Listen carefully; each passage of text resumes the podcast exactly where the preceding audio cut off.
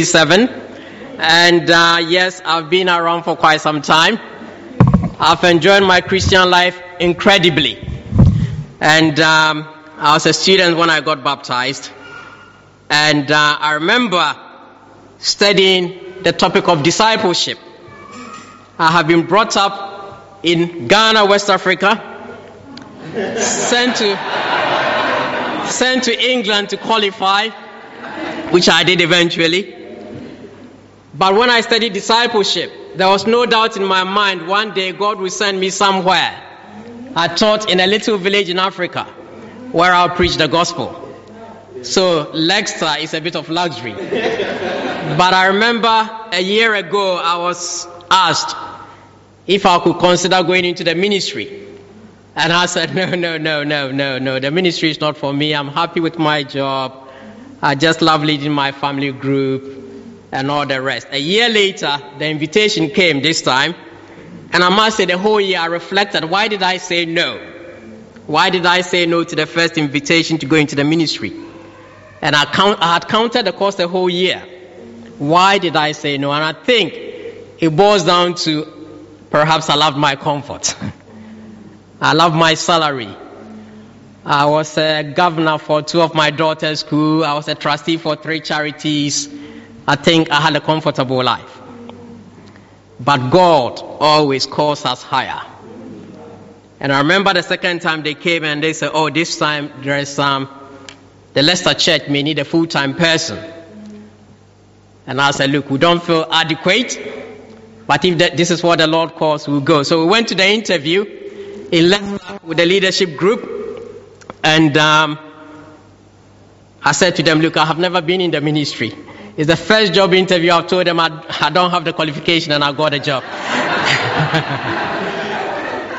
so here I am. But uh, it's great to be in Leicester. I know it's colder than London in terms of temperature, but the people are very warm. Um, indeed, you are the mother church. You planted a church in Leicester.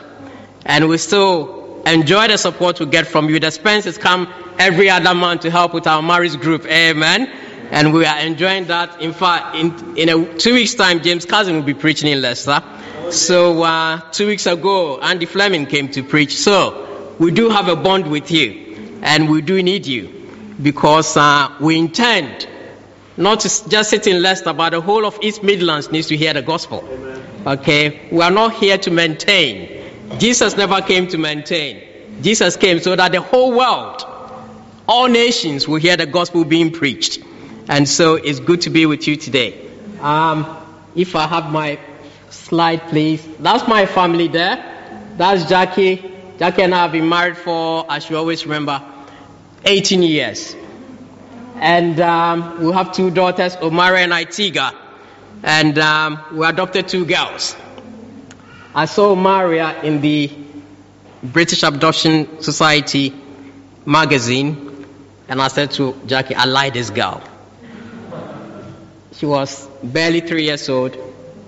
Jackie saw the little one who was a little baby in the Westminster Council magazine. And we pursued. So we have about six social workers. She had two, she had two, we had different, you know, the adoption process, very lengthy. Three months down the line, they said, Oh, by the way, do you realize these girls are siblings? So, indeed, they are siblings. They lived under the, they slept in the same the very first time they came to our house. But that is how God works. That is how God works. They fight a lot, but uh, that's fine. that is fine. They call it sibling rivalry. And uh, I'm learning what is most important. People always ask that question. An expert of the law goes to Jesus and said to him, Teacher, which is the greatest command? Which is the greatest commandment in all the laws? Jesus said to him, Love the Lord your God with all your heart. This is the first and the greatest command. Love the Lord your God with all your heart. Another person comes to him, he said, Of all the commands, which is the greatest? The same thing here, O Israel. The Lord our God, the Lord is one. Love the Lord your God with all your heart. He said, This is more important than all burnt offerings and sacrifices. When you do this, you are not far from the kingdom of God, Jesus said to him.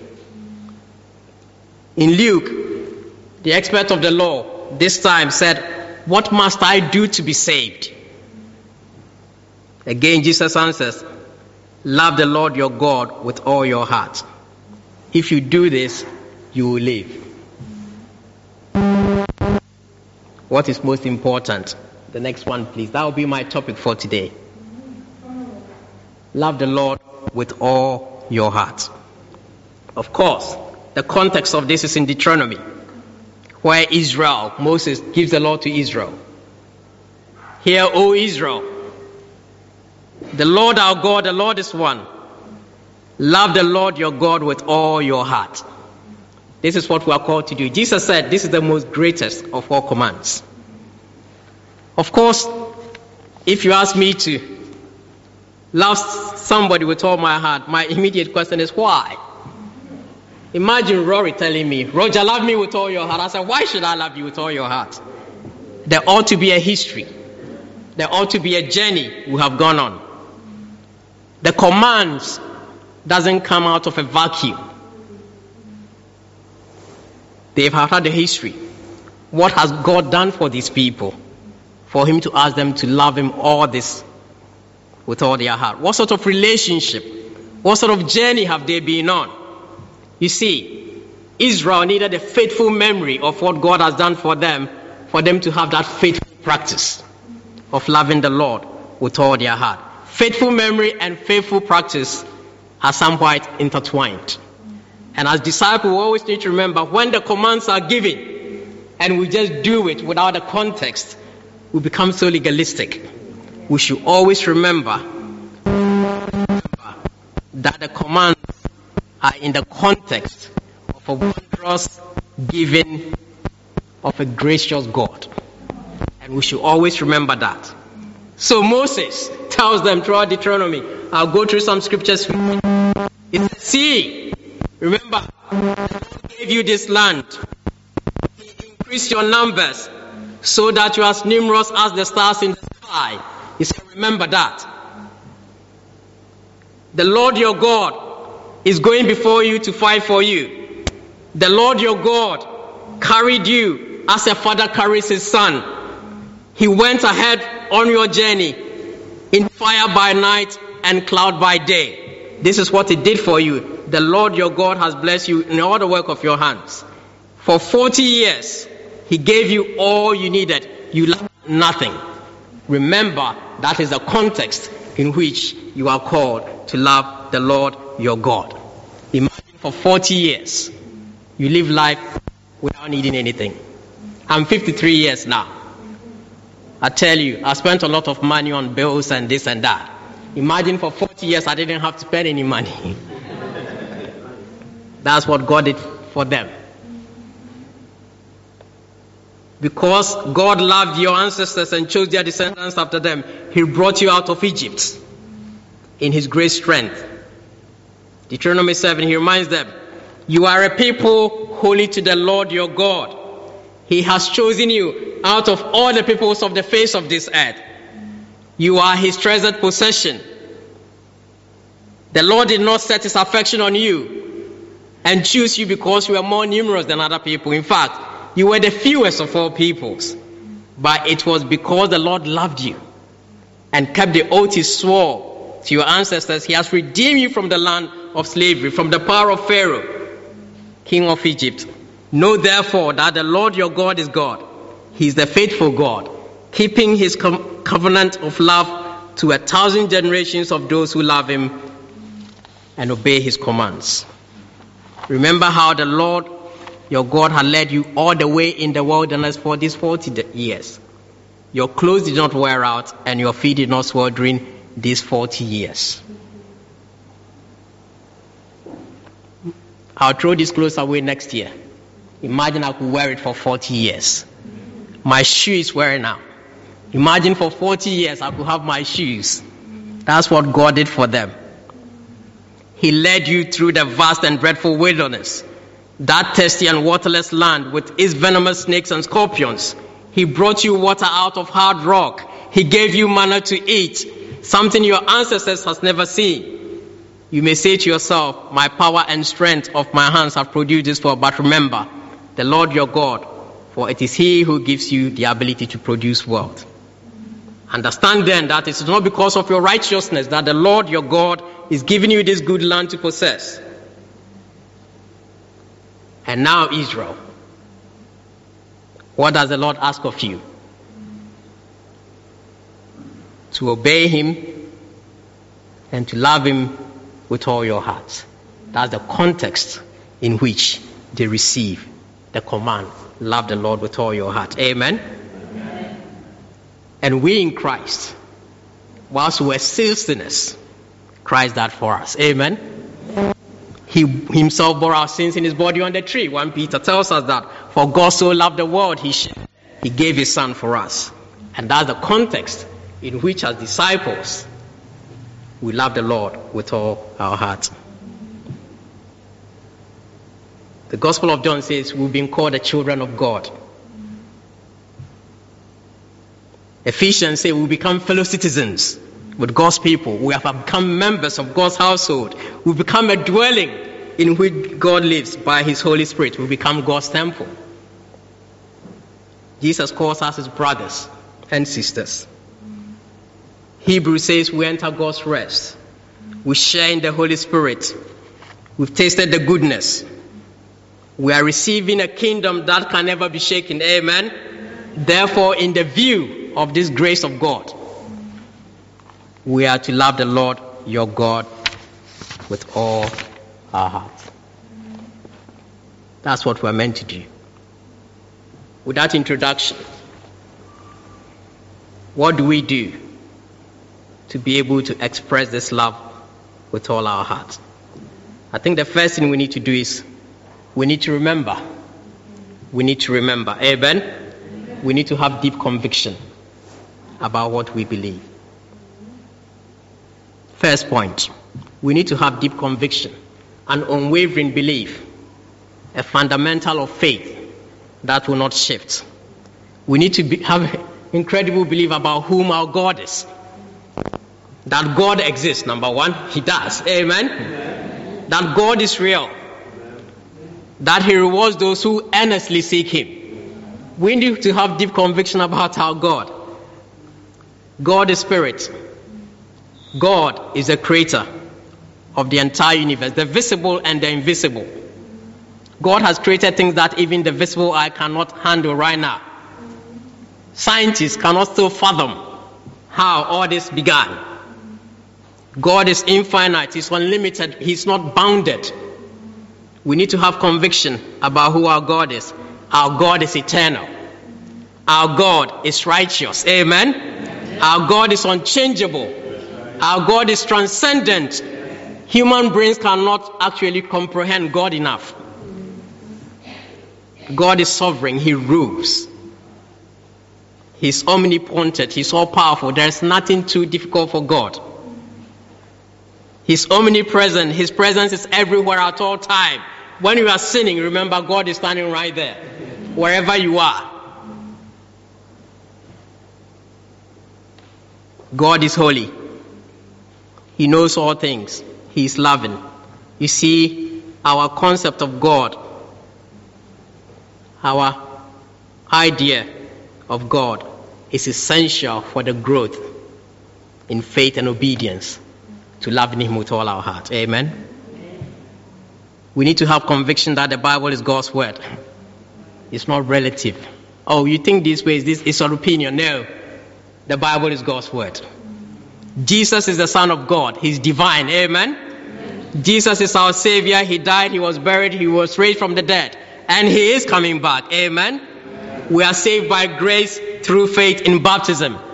We need to remember to be able to obey God, we need to remember the deep convictions of the truth. Amen.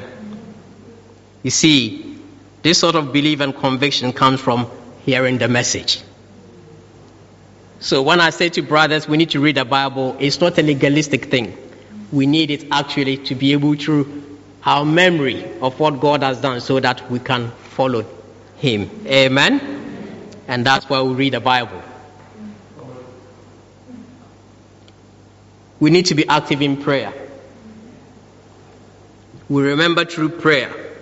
I always wonder to myself Jesus, the Son of God, the creator of the universe, who came down to take on human flesh and submit to death, why would he pray so much?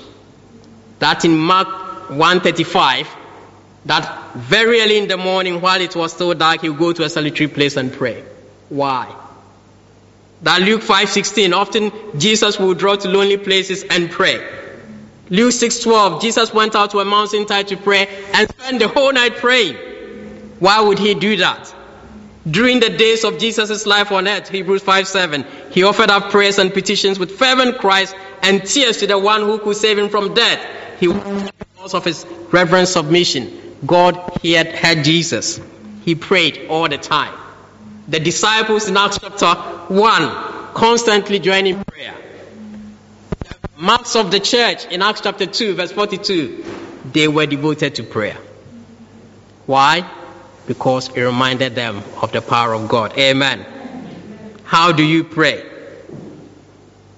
When you pray, are you filled with God's awesomeness? When you pray, do you get energized? Like Jesus in the Garden of Gethsemane. After he prayed, he said, Now I can face the crucifixion. That is a transition, isn't it?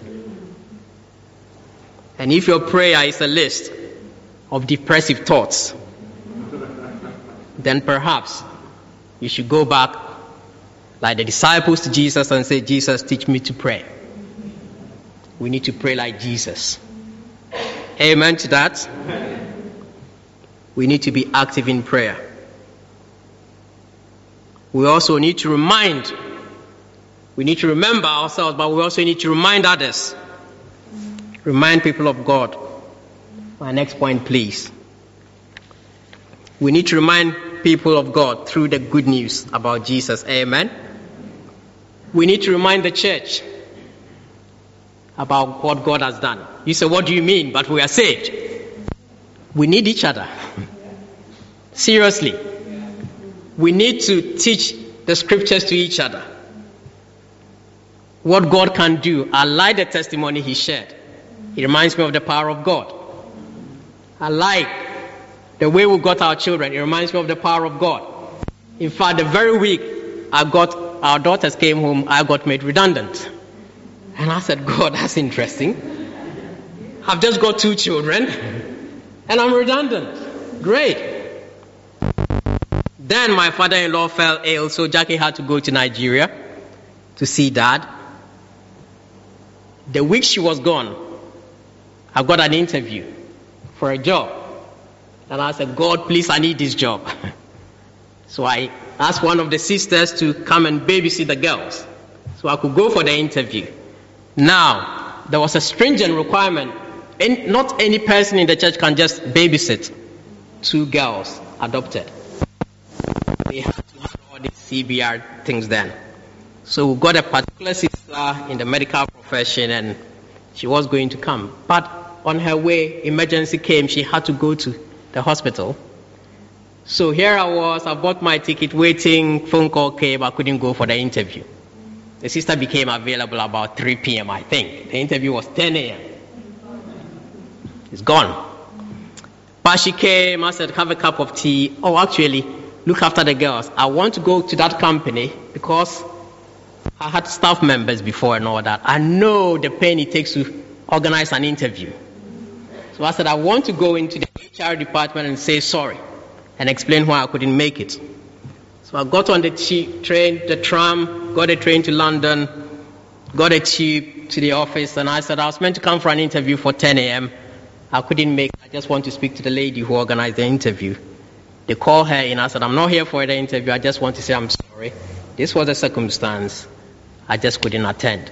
I know how much it takes for you to organize these things. I didn't want you to think I've taken you for granted. So that's all. Thank you. And he said, Wait a moment. So I stood there. And uh, she said, No, wait, I'll organize an, a panel. So within 10 minutes, she got a panel together. We went to this room. She did the interview. It's the worst interview I've had. it was terrible. So I walked out. It was about then, about just 5 o'clock. Walked out. My phone rang, unknown number. Jackie and I had arranged that she should phone me from Nigeria at that time. So I picked the phone. I said, Hello, darling.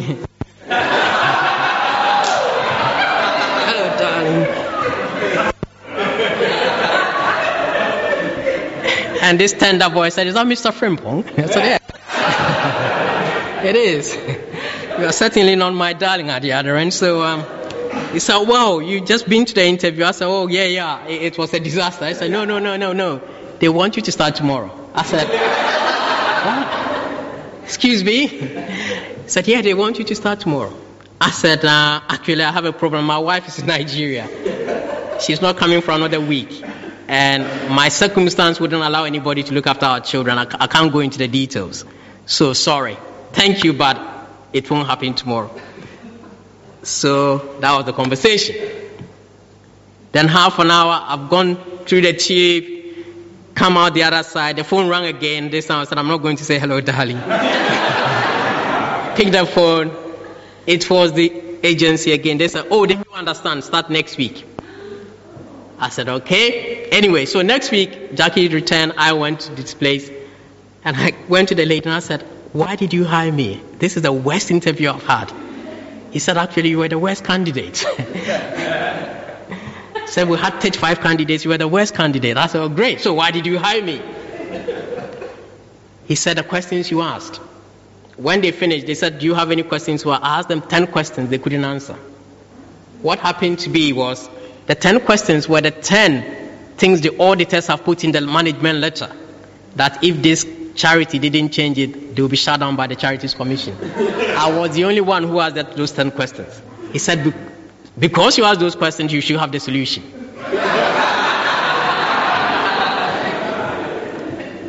but that is what God can do. We need to tell each other what God can do. We need to remind each other of what God has done in the scriptures. He parted the Red Sea. We need to uh, remind that. David conquered Goliath. You understand what I'm saying? Jonah came out of the fish. Daniel came out of the Daniel's the lion's den. Hezekiah was dying and prayed, and God said, Hezekiah, I've heard your prayers 15 more years. We need to remind each other of what God has done. Amen? Amen. We need to remind our children. In fact, the Deuteronomy scriptures we just read, he goes on to say, These commands that I give you today are to be on your hearts. Impress them on your children. That's interesting, isn't it? We need to teach our children. Oh, by the way, I love the singing in the Birmingham church. It's awesome. For me, the songs does something to me. I love God's word, but I tell you, the singing does something to me. My two daughters, they sing beautifully. And yesterday in the family devotion, I said, What songs do you want to choose? One said, I want to sing We Are Holy. The other chose, um, I am to worship. And I'm thinking, little children, choose something that we can be. So we the adults chose the fancy ones. I'm going to view the holy city and all the rest. but as we sang, I was listening to this tender voice. So we are singing you, da, da, da, da, da, da, da, and they know the women's bit. And it's so beautiful. I'm thinking, wow, I'm so blessed. Here I am singing with my daughters. It's so beautiful. But we need to teach our children. Okay? It's important. There's a book I was reading. This guy said, a Christian man who refuses to teach their children is a child abuser. It's a strong thing to say, isn't it? He said, You are setting them out for disaster. We need to teach our children. We need to make time to do that. I'm studying the Sermon on the Mount, and guess what? My family devotional will be based on Sermon on the Mount, the Beatitudes, and all the rest. We need to sow the seed right here. We need to teach our children we also need to remind the world of what God has done. We need to remind the world of what God has done. We need to remind the world that salvation is found in no one else. For there is no other name under heaven given to mankind by which men must be saved. That is why the gospel is preached. Amen. In 1 Corinthians 9, I love the scripture, verse 16. Paul says, Yet when I preach the gospel, I cannot boast, for I'm compelled to preach. Woe to me if I do not preach the gospel. If I preach voluntarily, I have a reward. If not voluntarily, I'm simply discharging the trust committed to me. What then is my reward? Just this, that in preaching the gospel, I may offer it free of charge, and so not make use of my rights in preaching.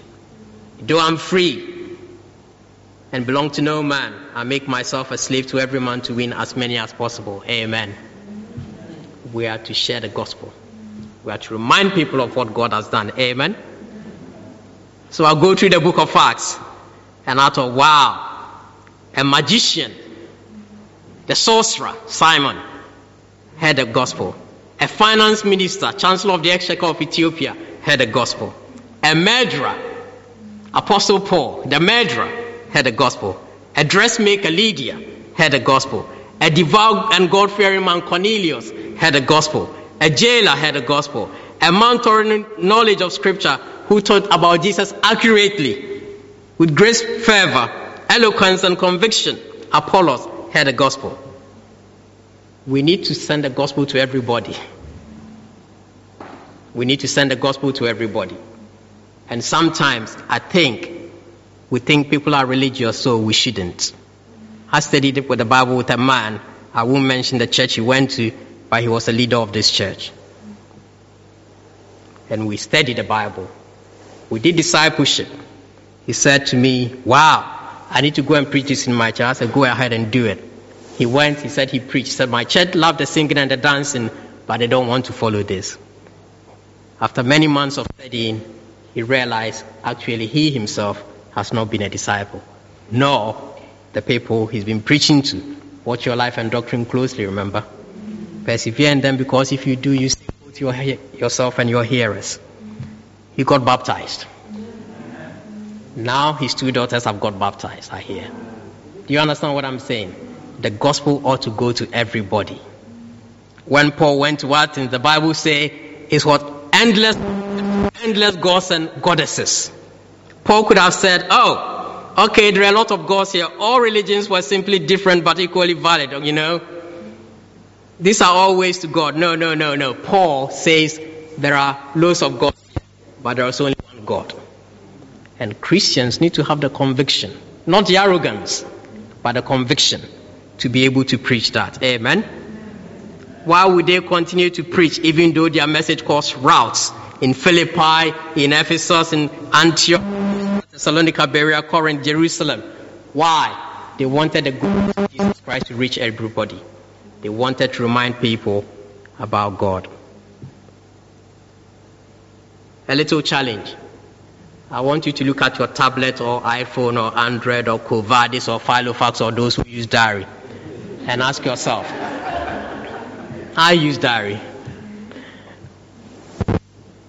If you look at it, how many times have you sat with another brother and sister in the church to remind them of God? Or somebody outside the church? Or your spouse? Or your child? You understand what I'm saying? We need to remind each other about what God has done. It's so important. Is so important. Finally, we need to be eager to obey. We need to remind people of God through our obedience. Next one, please. Yeah. We need to be eager to obey. I look at the life of Abraham. Abraham, take your children, leave, and go. And wow, he went. Abraham, take Isaac, go and sacrifice him. And I thought, wow, would I do that? That is the life of obedience. Amen. Amen. Jesus, offer yourself on the cross, and he goes. Jesus says to the disciples, Come follow me, and I'll make you fishers of men. The scripture says they left everything and followed him. He says to Peter and Luke, Peter, throw the nets over there to catch fish. He said, Jesus, I have fished all night, But because you say so, I will do it. Life of obedience. Amen. If you love me, you obey what I command. John 14, 15. That is what the scripture teaches. Husbands, let me talk to you for a moment. The Bible says we should love our wives. Amen. It's not debatable. you can't say what is love. Who is my neighbor? We need to obey. Amen. When you are driving, isn't that beautiful when you see a man and woman holding hand? There's something special about it, isn't it? I was raised in Africa, we don't do that. I didn't see that as a model, but it's a beautiful thing to see. I need to be an affectionate husband. Amen. You can send this message to my wife. it's not my strength. I'm a task oriented person. I'm irritated when you are three seconds late in getting in the car. Okay. I'm irritated when we are walking saying we're going to Sainsbury and then you want to look at the shop. Please, come on. It's not in the itinerary. that is Sainsbury. That's where we are heading. this shop has nothing to do with Sainsbury. Okay? But sometimes it would be nice to just chill and look at the shop.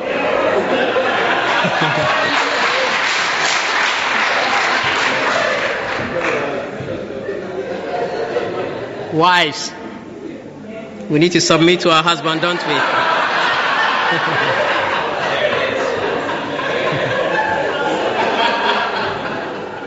Build your husbands up. Amen. Build your husbands up. And I say this now, married, that's our challenge. I need to be affectionate. My wife needs to build me up. Okay. It's great I get affection from my daughters and, oh, daddy, you are great. And daddy, you have a wonderful voice. And daddy, can you grow your afro back? They saw me as with my Michael Jackson hair. I know God can do all things, but really, I don't think I'm going to get my. They saw my photographs when I was in my youth. I was a Michael Jackson fan with this big afro. Then I became a Bob Marley fan. I had my dreadlocks. And my daughters think, that's cool, Dad. Can you grow them back? And I thought, okay, I'm got bored. It's, it's just, um, we can't have those things back. okay, it's irreversible. At work, we need to let our obedience show. Amen. It's okay to make teas and coffees for your colleagues, okay? As teas, coffees, it's okay to serve at work. In our purity, look at the weather. Ghana is very, by the way, far hotter than England. But I found anyway the way where I was raised, in spite of the weather, women dress modestly. In England, it's hot, and everybody thinks they should wear something, nothing. And men, the Bible says we should be pure. Amen. If you look at a woman lustfully, you've committed adultery, the Bible says. It's not debatable. You can't say, oh, my genes are different. God made you, and He made that command as well. Amen. Forgiveness. We need to be able to forgive each other. I was listening to Radio 4 today about the shooting in America of those guys in the congregation. And this woman was sharing the only reason they could forgive this guy was because of their walk of faith. It is possible to forgive. Amen. Within our marriages, it is possible to forgive. What hinders our communication in marriage is lack of forgiveness. And what hinders our community is lack of forgiveness. So, in summary, we need to love the Lord with all our hearts. Amen. We need to have deep conviction. We need to have active prayer life. We need to have we need to remind people of God. And we need to be able to be eager to obey. And I think if we do this, we'll be daring. Let's dare to love the Lord with all our heart. Thank you very much.